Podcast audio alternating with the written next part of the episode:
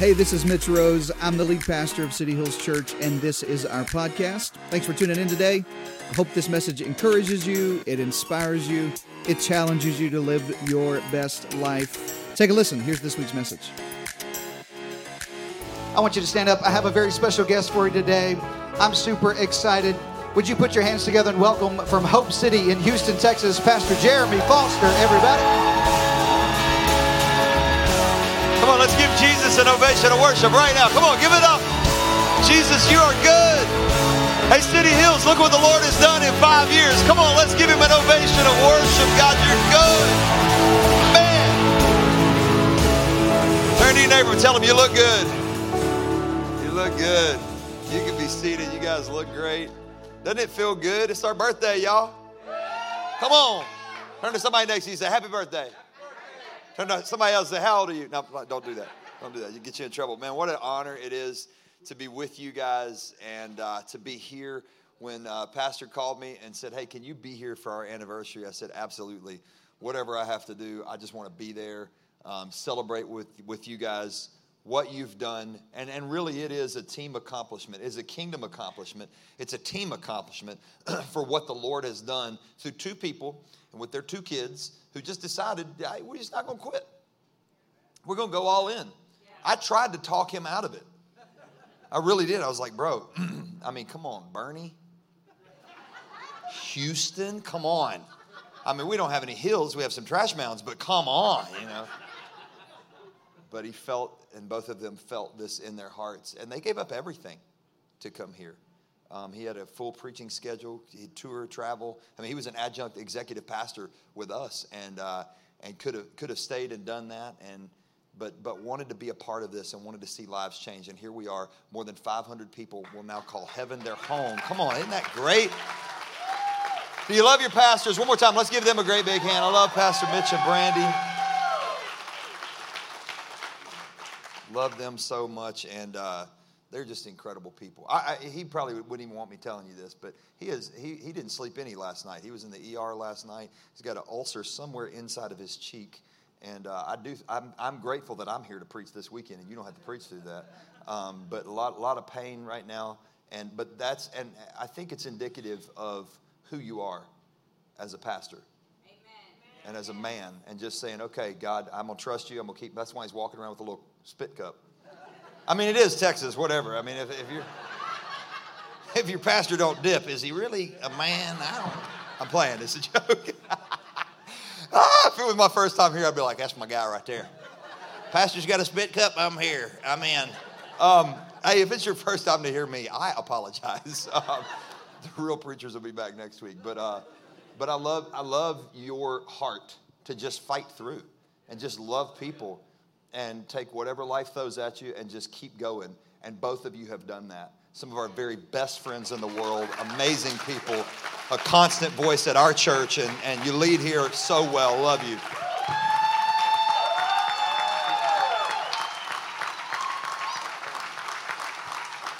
The Bible says to give honor where honor is due, and it is due to you guys. You guys have done such a great job. And it's not easy.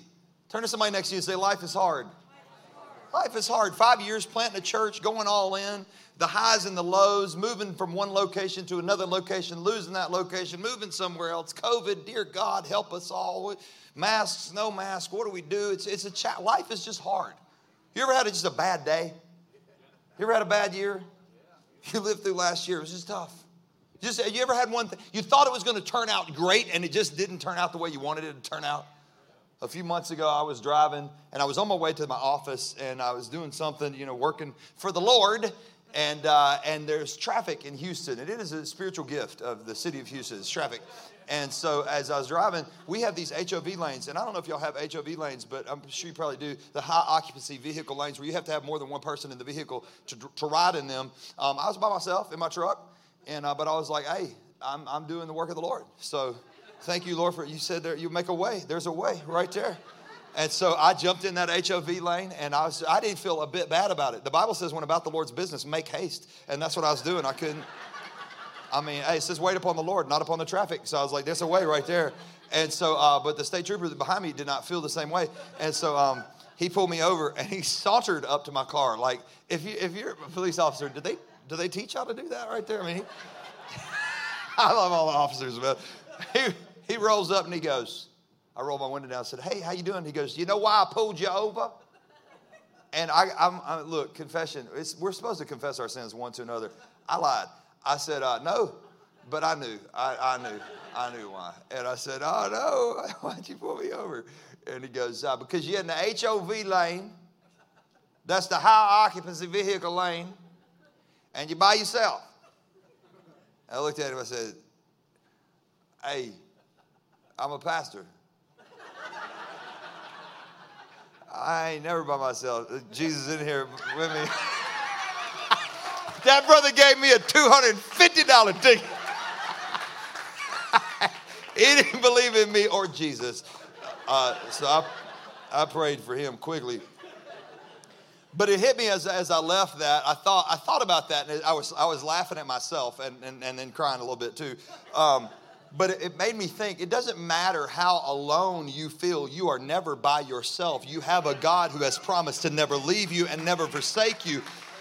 But here's what He didn't promise He didn't promise to get you out of everything, He promised to be with you in everything. So, this weekend on our fifth anniversary, I want to preach to you on this subject hope in a hard place. God may not get you out of the hard place, but He will give you hope in the hard place. And there's not a church who epitomizes that more than City Hills.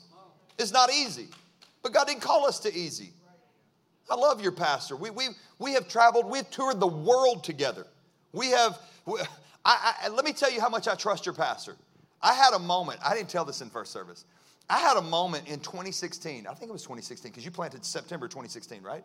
It was uh, it was uh, uh, Good Friday. Oh, it's Palm Sunday. Yes, it was Palm Sunday, the week before Easter.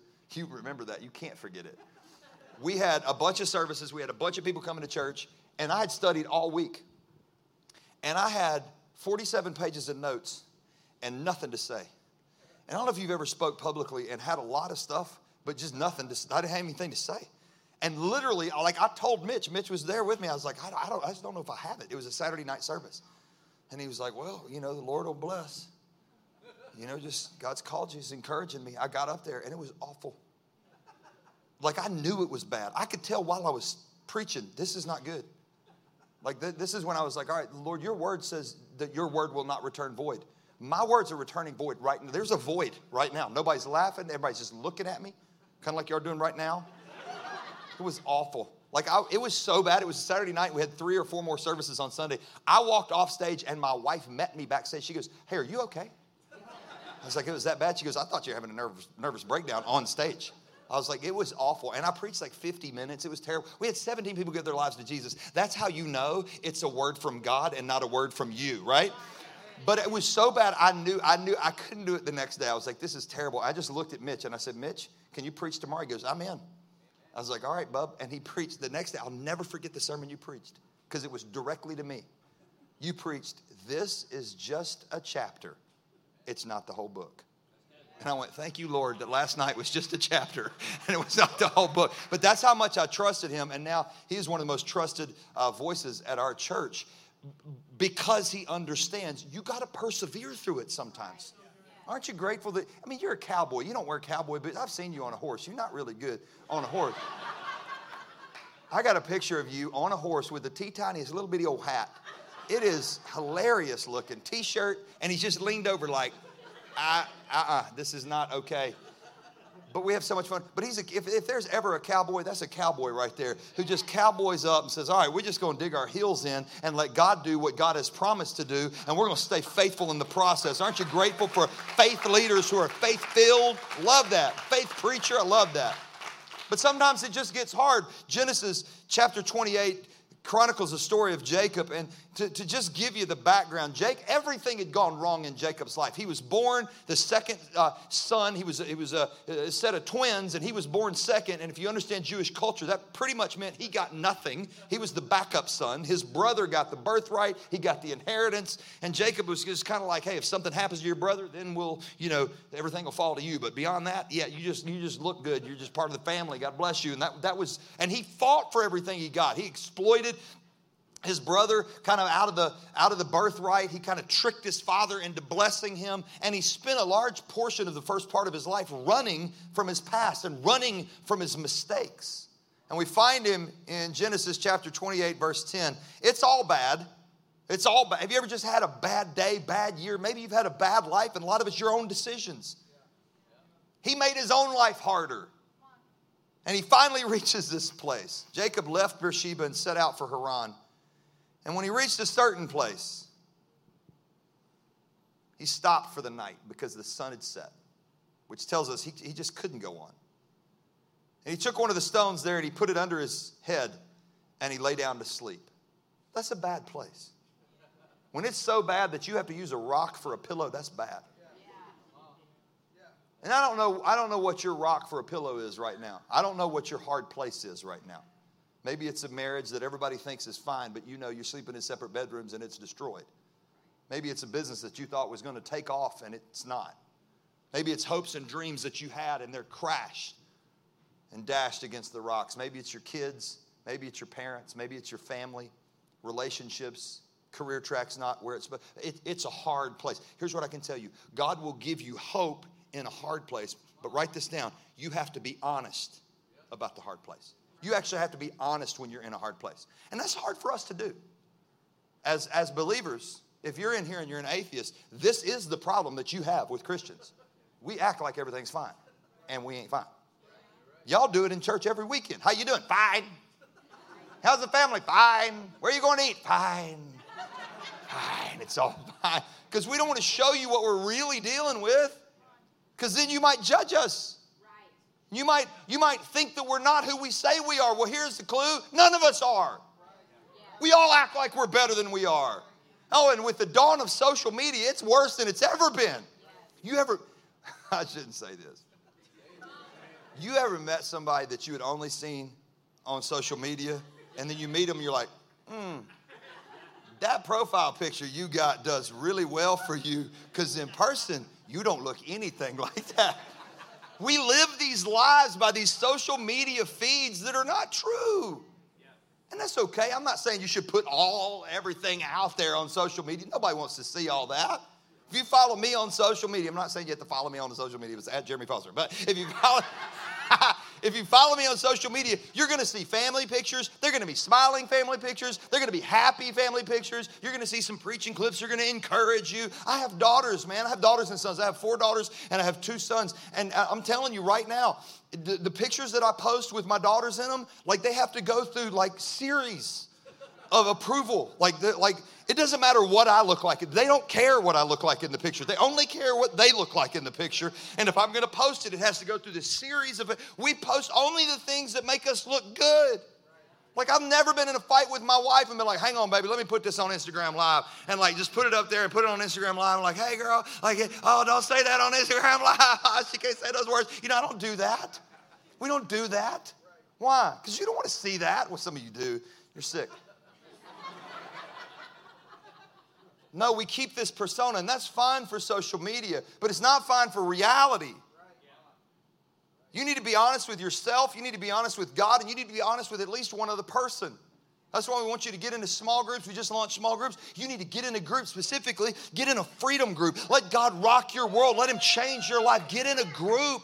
Get around somebody else. The Bible says, confess your sins one to another. Who do you have in your life that you could call and confess a sin to? If you don't have anybody, you need to get in a group. Get in a group.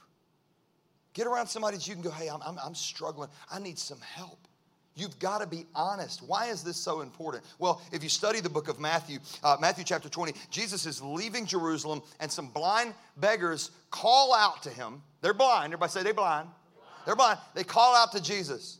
And Jesus says, Bring them to me. And then Jesus asks, quite possibly, the dumbest question I don't mean that disrespectful. But at face value, it's one of the dumbest questions Jesus has ever asked. He stopped, verse 32, and called them. And when they got over to him, Jesus said, What do you want me to do for you? You got to know his disciples are like, Oh, ooh, oh. Hey, bro, did you hear what Jesus just said? No, what he said? He hit him with, What do you want me to do for you? I mean, like, that one dude's doing like that. Like, how, like, how does, How does he not know? You're going to tell him, I ain't going to say, I'm not saying nothing, bro. I said some of the fish and loaves, and I'm not doing this. I'm not doing that again. It's like, you do it. All right, all right. Hey, Jesus.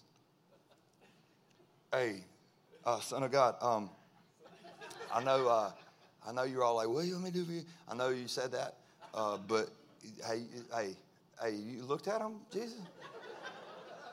hey, Jesus, hey, they blind, Jesus. They that that one that you see the glasses. He's got glasses on, and it's like dusk. He, he, he, hey, that dude's got a dog right there. He ain't walking that dog. That dog's walking him. Jesus, he can't see.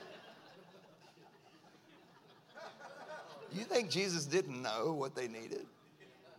When the answer asks you a question, it's less about him and more about you.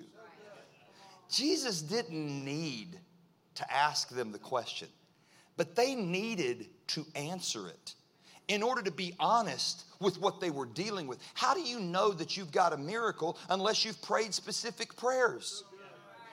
How do you know that God has answered unless you've actually put it out and said, God, this is what I need? I wonder sometimes if God didn't come into City Hills, if Jesus incarnate walked in here and walked over to you, how would you respond? Oh, Jesus, Jesus. Kids, straighten up. It's Jesus. Jesus, would you take a selfie with us? This is amazing. Instead of looking at him and going, God, we're broken and we're desperate and we need you. Do you know? Here's what I believe. I'm so excited about the Plan to Stay campaign. I'm so excited about the building that you guys get. I'm so excited about that's part of what God is doing here. But you, but you know where that came from? Can I tell you where that came from? A conversation that we had, that these two have had long before they had it with me, conversations they've had with you. But he looked at me and he said, We need a building. God, we, we need a breakthrough. And we prayed and we said, All right, God. And he, he put it out there. Said, We need something by, we need something before the end of the year that we can sink our teeth into and say, Okay, God, this is the future. And God said, Oh, I like those kind of prayers. Here, and you're gonna have to work for it. It's not gonna be easy. Everybody's gonna have to invest. It's gonna take all of us going all in, but we're gonna plan to stay. Why? Because God is good, but you gotta be honest. When was the last time that you opened up and said, God, I'm not okay and I need your help. I need your strength in this season? The one thing that I loved about 2020 is we finally realized that none of us are okay. It's okay to not be okay, but it's not okay to stay that way. You got to be honest about it and say, Lord, I'm, struggling. Jacob did probably the greatest thing that he could have done, and I think he probably did it subconsciously and didn't even realize what he was doing. You know what Jacob did? Jacob stopped. And that's what some of you need to do.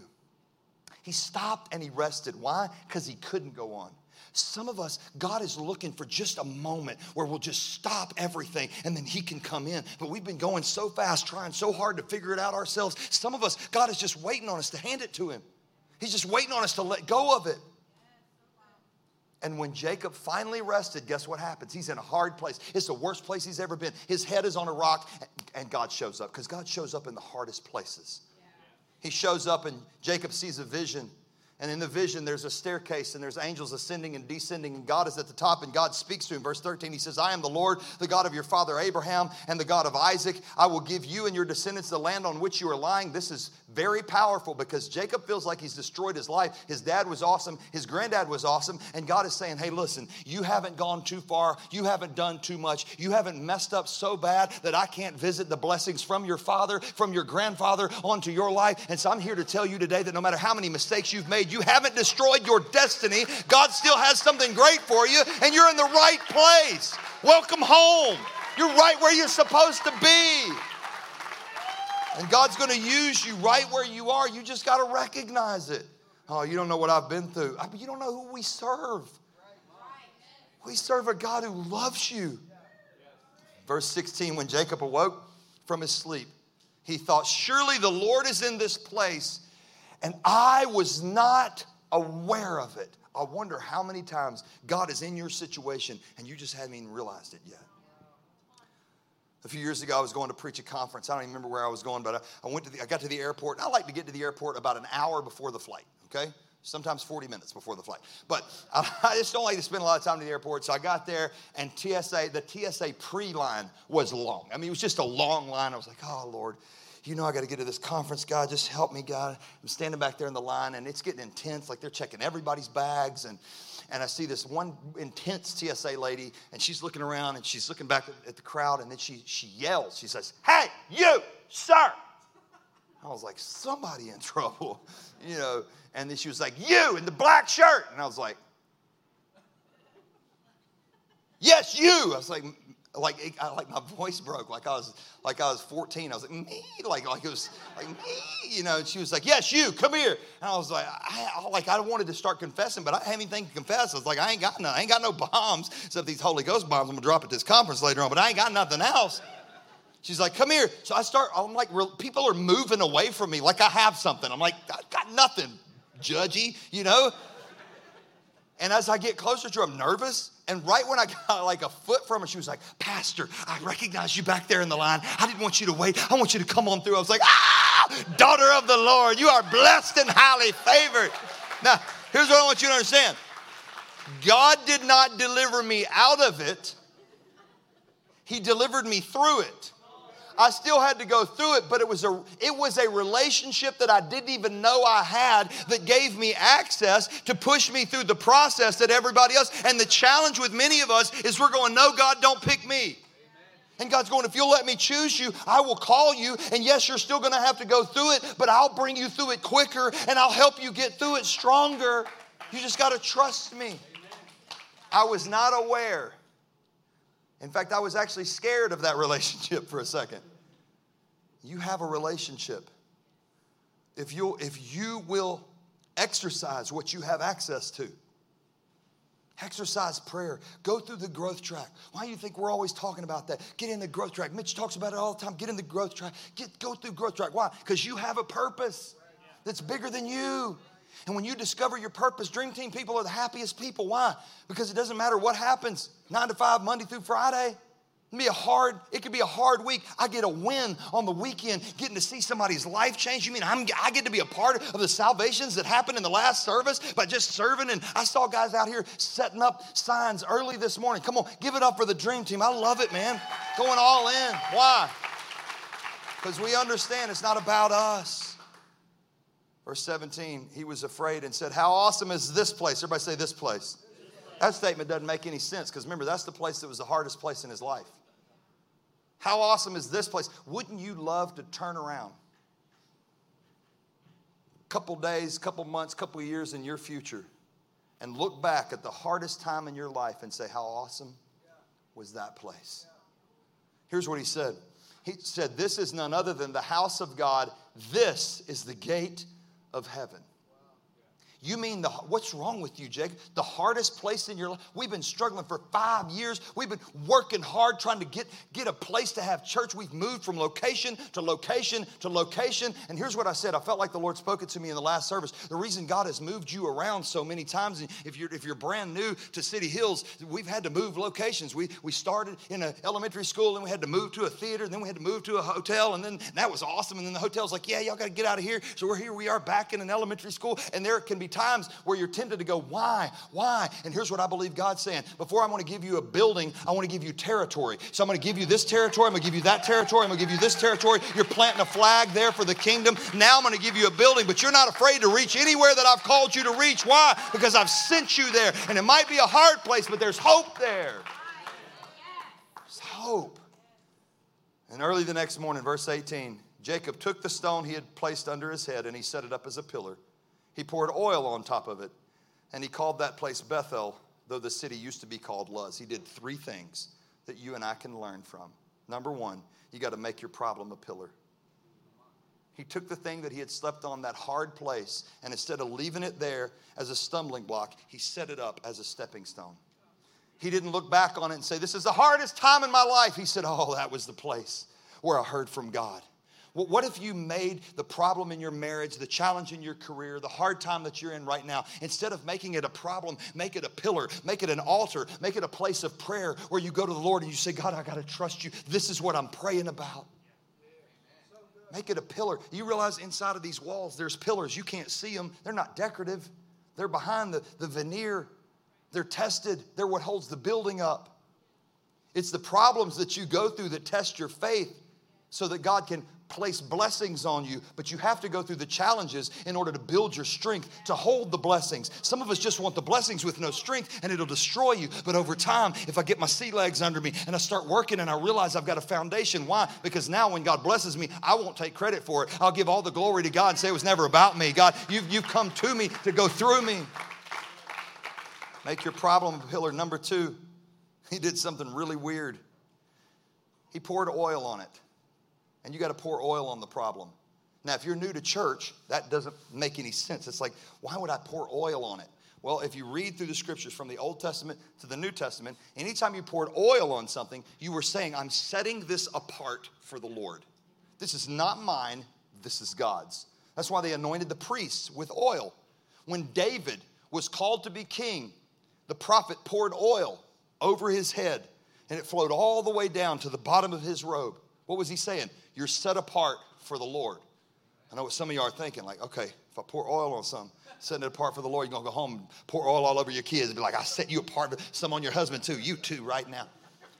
But what, what we can do with that is we can say, okay, when I pour prayer onto it, and I say, okay, God, this is not mine anymore. This is yours. Some of us are holding on to problems that God's saying, if you would give that to me, I could work through it. I may not deliver you out of it, but I could work through it if you'll put it in my hands. Some of us, the challenge with us is we're persevering without progressing. You're just holding on. How long are you going to hold on? Well, I'm just holding on. Well, stop just holding on and let go and let God have it.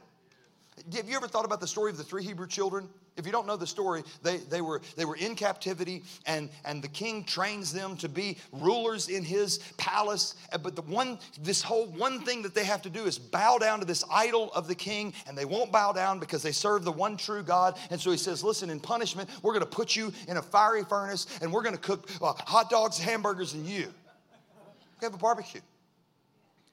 And I love their response to him. He said, I want you to think about this, guys, because I'm going to give you a second chance to bow down to this idol of me. And they said, We don't need a second chance. Our God will deliver us. But if He doesn't, I love that. Our God will, but if He doesn't, we will never bow to your idol. And you know what happened? God didn't go, Great job, guys, get them out of there. He didn't do that. Oh, that's so good, guys, uh, let's get them out of there. No, they went into the fiery furnace. That's probably about where my faith would have wavered. I'd have been all strong, like, we would never bow to your idol. You're going to throw us in the fiery furnace anyway. God, where are you? Why? That's how most of us walk through pain. They went into the fiery furnace. And you know what? God didn't deliver them out of it, He was with them in it. And you know who delivered them out of it? The king. The king looked in and said, Hey, hey, how many we throw in there? Like three. He's like, Well, there's four and the fourth looks like the Son of God. Get him out of there. The question I wrote in the margin of my Bible is how does he know? He's a heathen king. Nebuchadnezzar is a heathen king. He doesn't worship God. How does he know what the Son of God looks like? The only answer that I can come up with the enemy always recognizes when God shows up in your situation. He's just waiting to see if you recognize it. And when you recognize it and give God praise and give God honor and give God glory in the midst of pain, then the enemy is forced to deliver you. The king that put him there was the one who got him out. And the entire chapter four of the book of Daniel is written by a heathen king giving glory to God. So not only will God cause the enemy to deliver you, but the enemy will give glory to God in the process if you'll worship God through the pain, you will find hope in the hard place. That's the third and final thing that you have to do. Verse 19, he called that place Bethel, though the city used to be called Luz. Luz means twisted or separated, it means departed. He went to sleep in Luz. He woke up in Bethel. Bethel means the house of God. Watch this. He went to sleep in Luz, twisted, separated, departed he woke up in Bethel, the house of God. He never changed locations. He just opened his eyes to who was with him. Some of us want God somehow to supernaturally get us out of where we are and move us over here to somewhere else. And God's going, no, no, no, no. I'm not going to move you out of where you are. I'm going to step into where you are. And it's the recognized presence of God that changes everything. God is in your situation, He's in your marriage, He's in your career, He's in your education, He's in your problems, He's in your family, He's there. You've just got to actually recognize that He's there and do the third thing, and that is turn your problem into praise. Recognize that God is able to do exceeding abundantly above all we can ask or think according to the power that's at work on the inside of us. Shift your perspective. God has placed you here on purpose. You're at City Hills on purpose. You owe it to yourself to come back and hear one of the greatest Bible teachers. You got great leaders here. I love the, t- the name of your campaign, Plan to Stay. Let's plan to stay. If you're here, God called you here. You're not here by accident. You're church hopping and church shopping, welcome home. You found your place. You mean I'm gonna go to school? I'm gonna go to church and a school? Yeah, for a little while. Why? Because God wants you on the ground floor of a move of God and He wants to do something in this region and He's called you here. Plan to stay.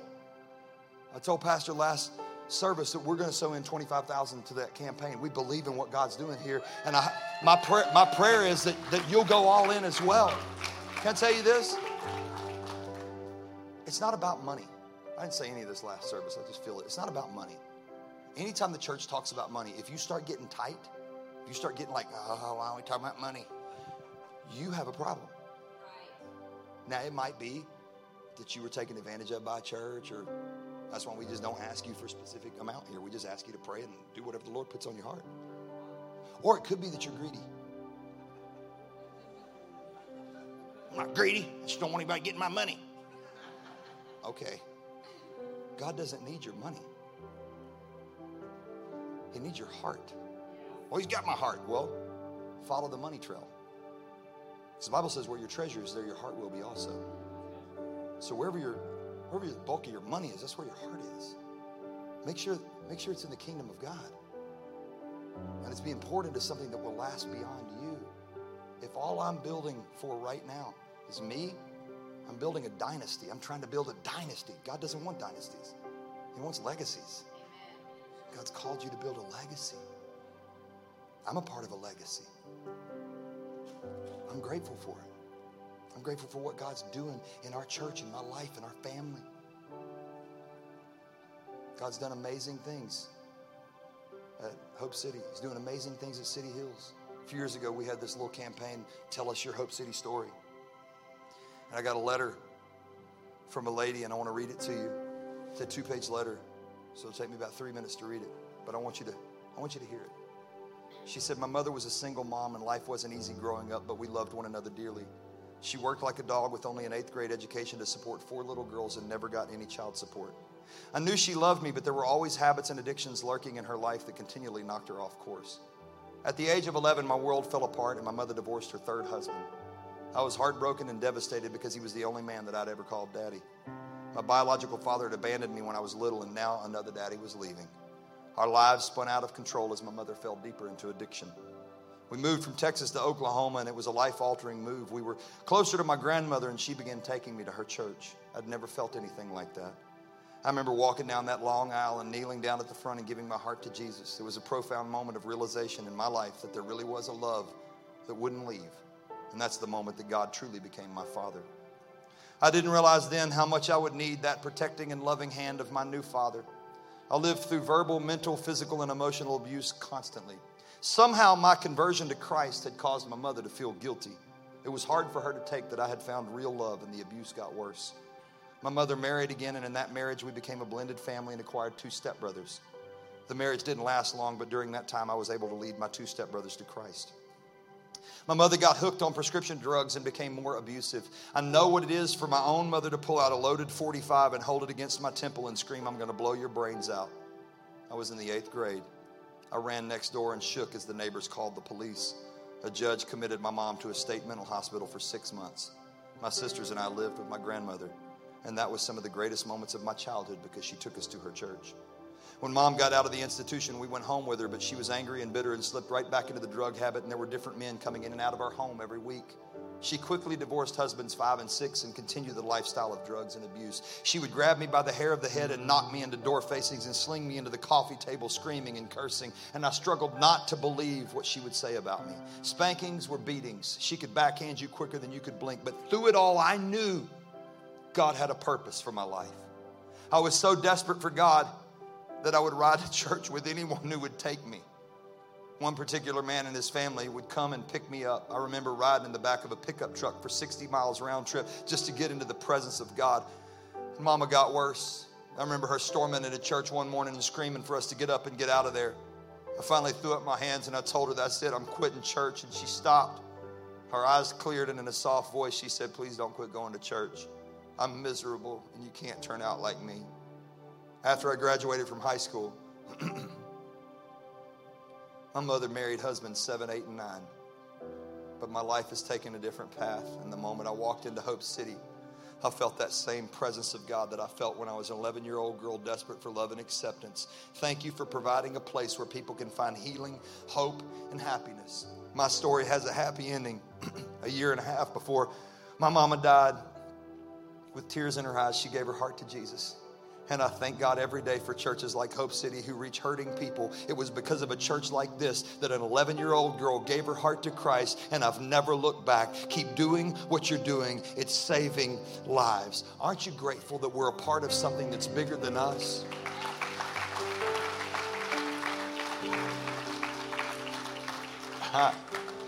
right when I got that letter, I knew who it was. I laughed because she had written it to encourage me. But that letter was from my mom. That's what my mama walked through to put me on the planet. She walked through hell. I didn't know my grandmother long, but she was rough. And God, for whatever reason, did not deliver my mom out of that situation. I don't know why question that I get more often than any other question as a pastor is why does God allow bad things to happen to good people? The only answer I've got is we live in a fallen world. We need Jesus. This is not heaven. God did not deliver my mom out, He delivered her through.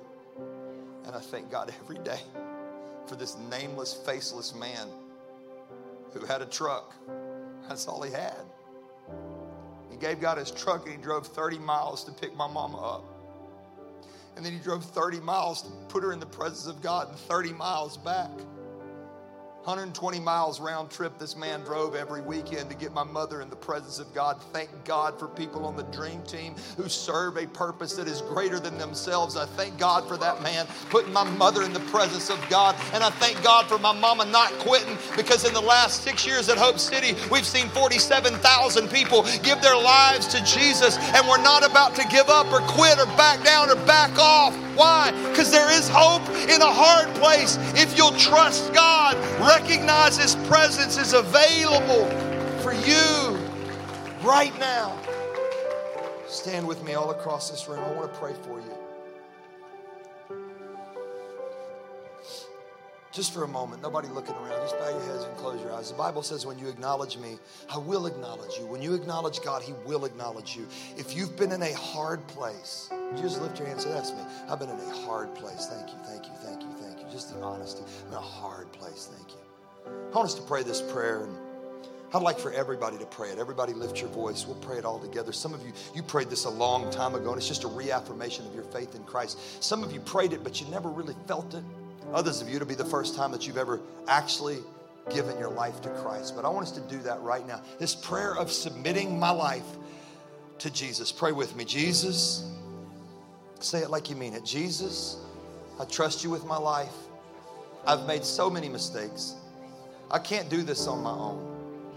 I believe you're the Son of God. I believe you died on a cross and you rose again on the third day. So, in this moment right now, I repent of my sins. I give you my mistakes, my past, my mess ups, my loneliness and my heartache. And right now, I receive your love. I receive your forgiveness. I receive your grace. And I'm asking you, Jesus, to be the Lord of my life. In Jesus' name, amen. Come on, let's give him an ovation of worship. God, you're good. Pastor. Thank you for joining us today, and a special thanks to those of you who give generously to this ministry. You know, it's because of you that we're able not only to bring this message to you, but we're able to offer hope and life to the San Antonio Hill Country and beyond. So if you'd like to give today, you can visit cityhillstx.com right now.